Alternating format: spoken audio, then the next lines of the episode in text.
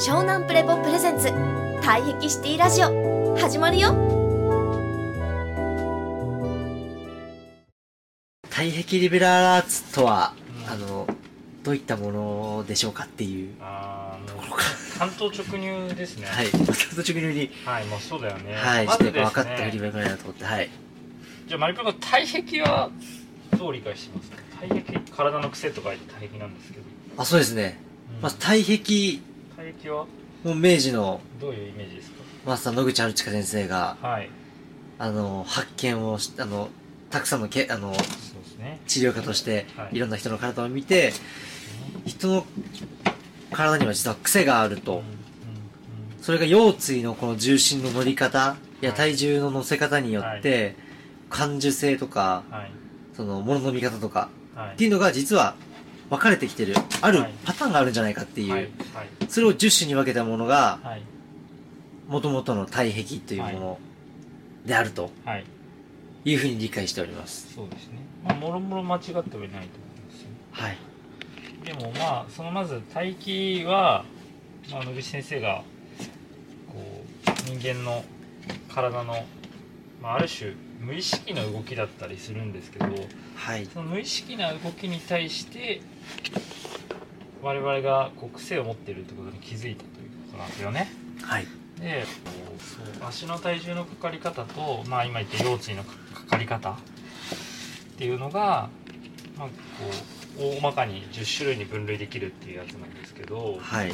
で、まあ、うちのこの待機リベラルアーツっていうのはその待機の、まあ、理解を、えー実生活にね応用してね生かしていけるようにまあ直接ねもう人生のアシストとなるようなあ待機の理解を進めようというのがまず目的の一個としてありますね。はい。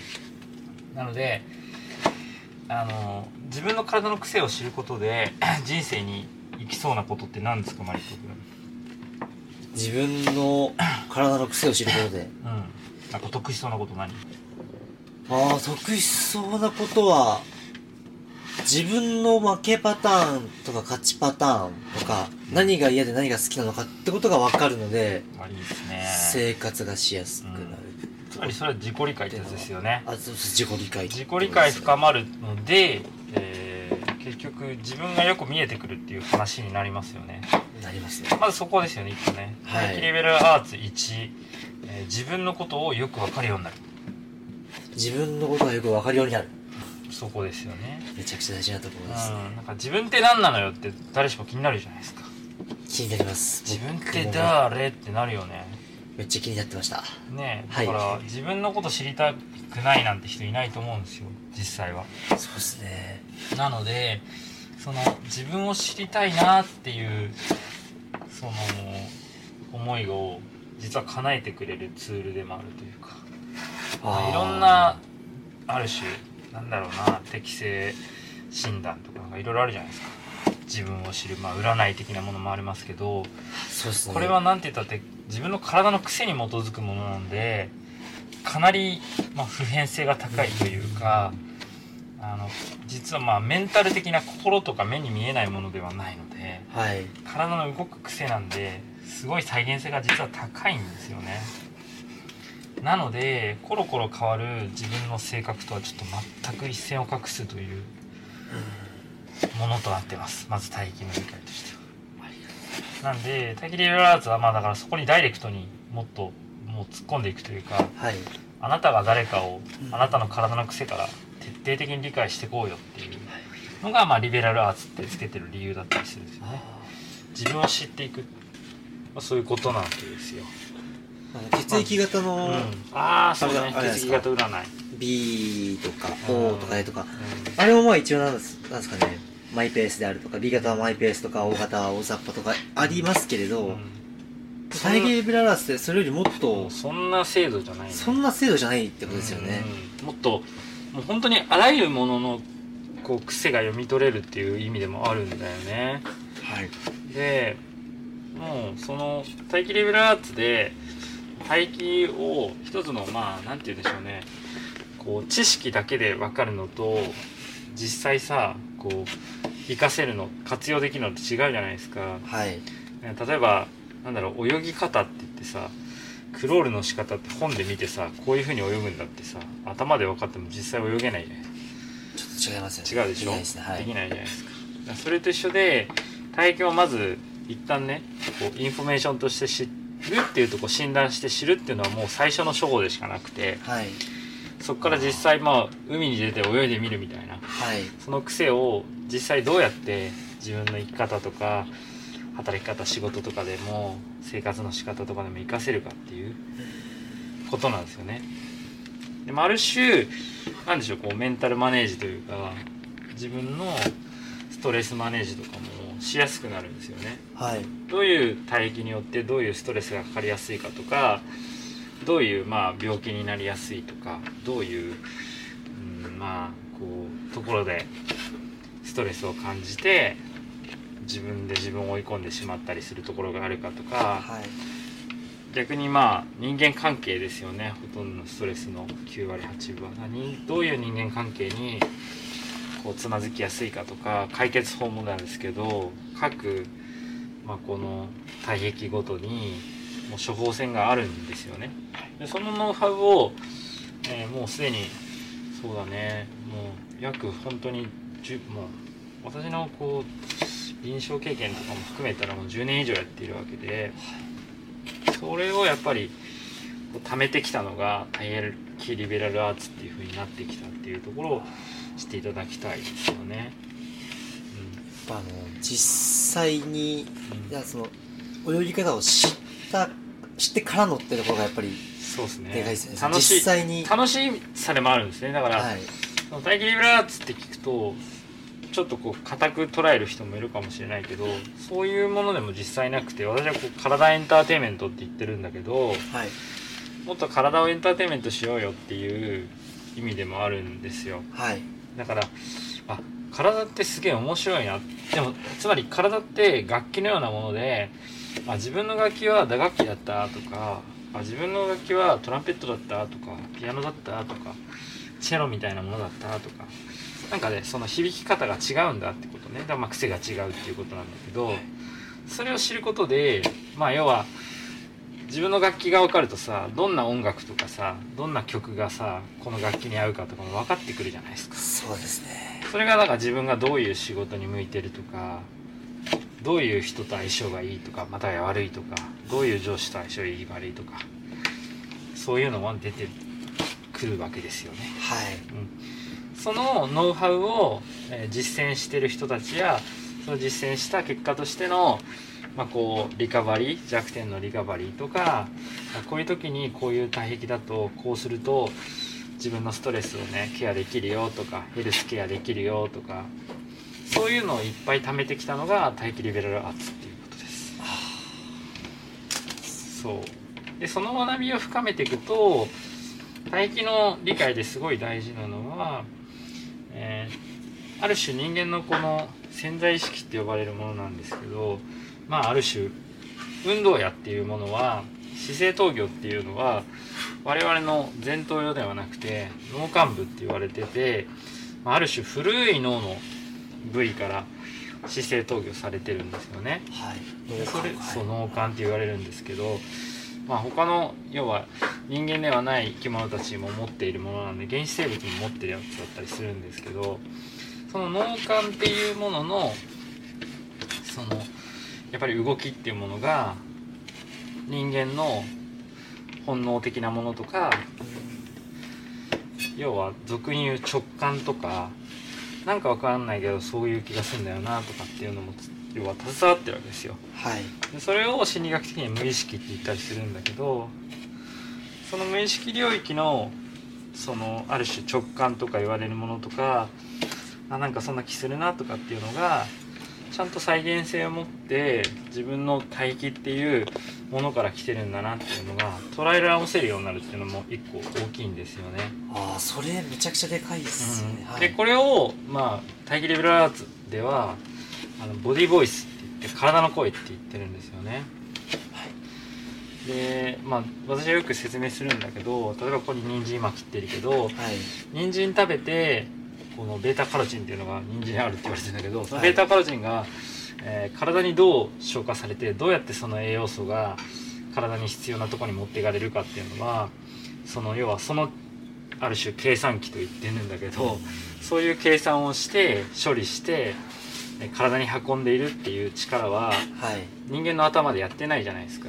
そうですね。うん、だからこれ栄養学を知らなくても体が勝手に栄養を取り入れて必要なところに持ってくれてたりするわけじゃないですか。勝手にやってくれてますでしょ？ねはい。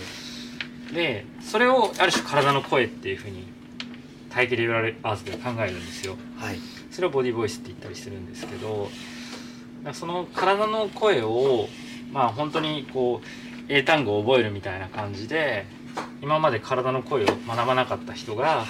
あこういう体体ってこういう言葉で喋ってるんだっていうのを知るみたいなのが大気レベルアーツの大気の理解のさらにこう先に待ってる中級編ぐらいのお話になりますよね。それが実は大気リベラルアーツのさらなる面白みというか奥行きの一つですねまず、はい、だから自分の体の癖で自分自身のまあ輪郭がつかめるようになりますと。はいでその輪郭がつかめるようになると自分自身が陥りやすいストレスの大きいポイントや、まあ、ある種落とし穴というか、まあ、こういうところに自分は、まあ、負けパターンって言ったりもするんだけど人生でつまずきやすいんだなってことが分かる。それをしかもすすでにその体系を学んでる人たちや諸先輩方たちが、まあ、ある種ノウハウをこういう体壁ってこういうところあるんでああ分かります。私もそういうところあります。とかあマジですか？自分一人じゃなかったんですねとかっていうのが起こりますと。はい。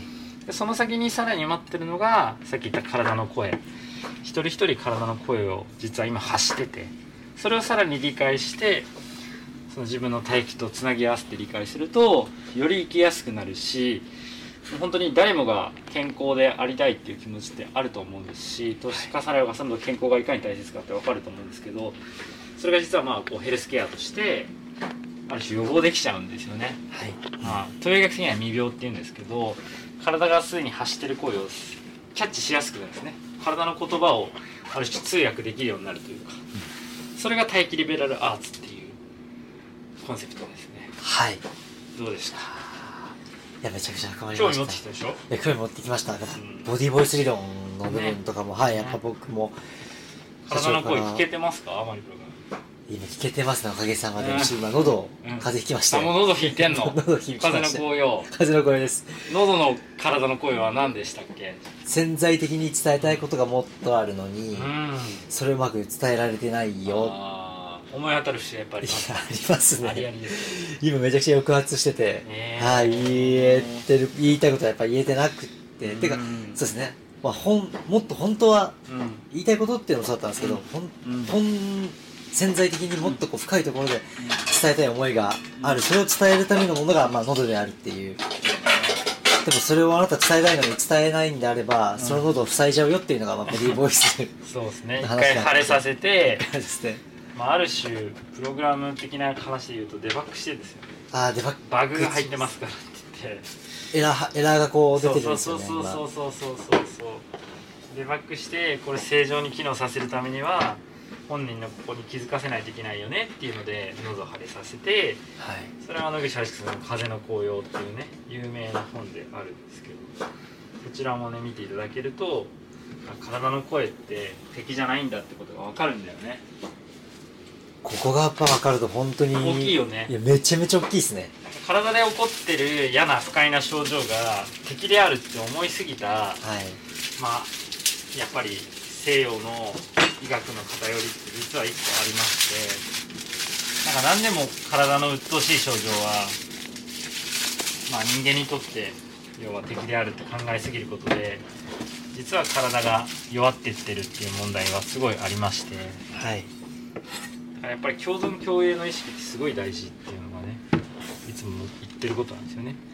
まあ、要は陰陽の考え方で極性っていう考え方ですけど、はい。まあ、夜があって昼があるみたいな話と冷たさがあってあったかさがあるみたいな話と本当につながっていてなんかやっぱりそこすげえ大事なんですよね。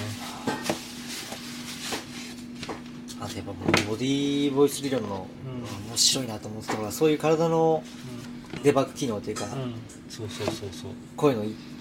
のこう現れでもある。はい。と同時にはい頭重心で実は叶えてしまってるその例えばうん。発表会が翌日にあって、発表会が嫌が嫌で嫌でしょうがなくて、はいでそのあそんなに発表会だったらばそのその言い訳作ってあげようかっていうような感じで喉をうん晴れさせたりね。晴らさせたりとかっていう、ね。その方向もあるっていうのが。全然ありますよ。ぎっくり腰しちゃったりね。びっくりしたか。アスリートがね。そこもまたなんかすごいその、分かってくるとめちゃめちゃ面白いところだなと思う、うんそうなんですよね、はだからやっぱり本音を隠せないっていうのがね体においてはね。あそそこがやっぱり体液のまた面白さですね。はい。無意識に出る癖を拾い上げていっちゃってくれてるので良くも悪くも。まあそれを読み取ることで自己理解がさらに深まるっていうのがまた大切なとこだなとはい。思ってるとこですね。ここがこのボディーボイスと体壁とか分かると多分いろんなことがまあ人のせいにしなくなると言いますか。あそれすごいですよ、はい。本当にそう。だからあ自分の要求やんそうそうそう。人のせいにししてると自分の体のことだって分かると自分の体のケアを集中していけば解決できるじゃないですか。そうですね。でも結構 人のことってね自分じゃどうにもならないことばっかりだもんね。もコントロールできないもんね。その人はその人だからね、はい。うんっていうのは普通に誰しも経験があると思うんですけどそこも待機リベラルアーツのいいとこですよね。いや本当にそうあらゆるある人生で関わってる問題というものが自分の体に直接関連していてその体としっかり対話を重ねていくことで結果的に解決していくっていうね。そこがまた画期的っちゃ画期的ですよね。いや。そこが待機リベラルアーツの推しポイントですね。社長からのガデン水ではあるんですが、っていうのは伝えたいですね。湘南プレボプレゼンツ退役シティラジオ。ご視聴ありがとうございました。続きは湘南プレボで検索してね。バイビー。